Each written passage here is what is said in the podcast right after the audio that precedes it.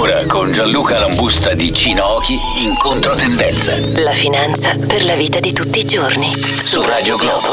Risparmiare è una delle certezze di diverse generazioni, la mia compresa, il baluardo quasi della vita. Eppure risparmiare è quella cosa, quella cazzata che non vorrò mai insegnare ai miei figli. Risparmiare al giorno d'oggi è una follia.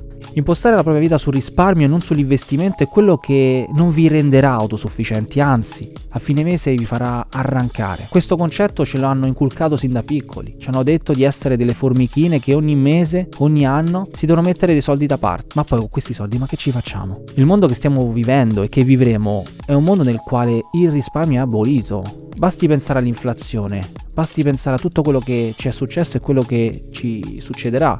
Ecco, tutto ciò renderà la nostra vita molto più ostica e il risparmiare, quindi il giocare in difesa, non è contemplabile.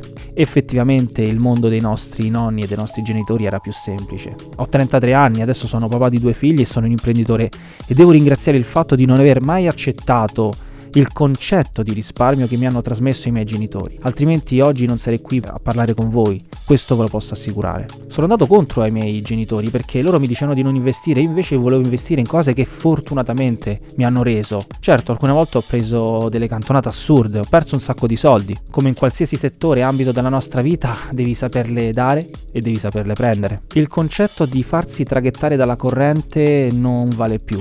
La corrente che oggi ci sta traghettando non è una corrente che ci farà del bene, non è una corrente che ci farà crescere, è una corrente che piano piano eroderà il nostro capitale.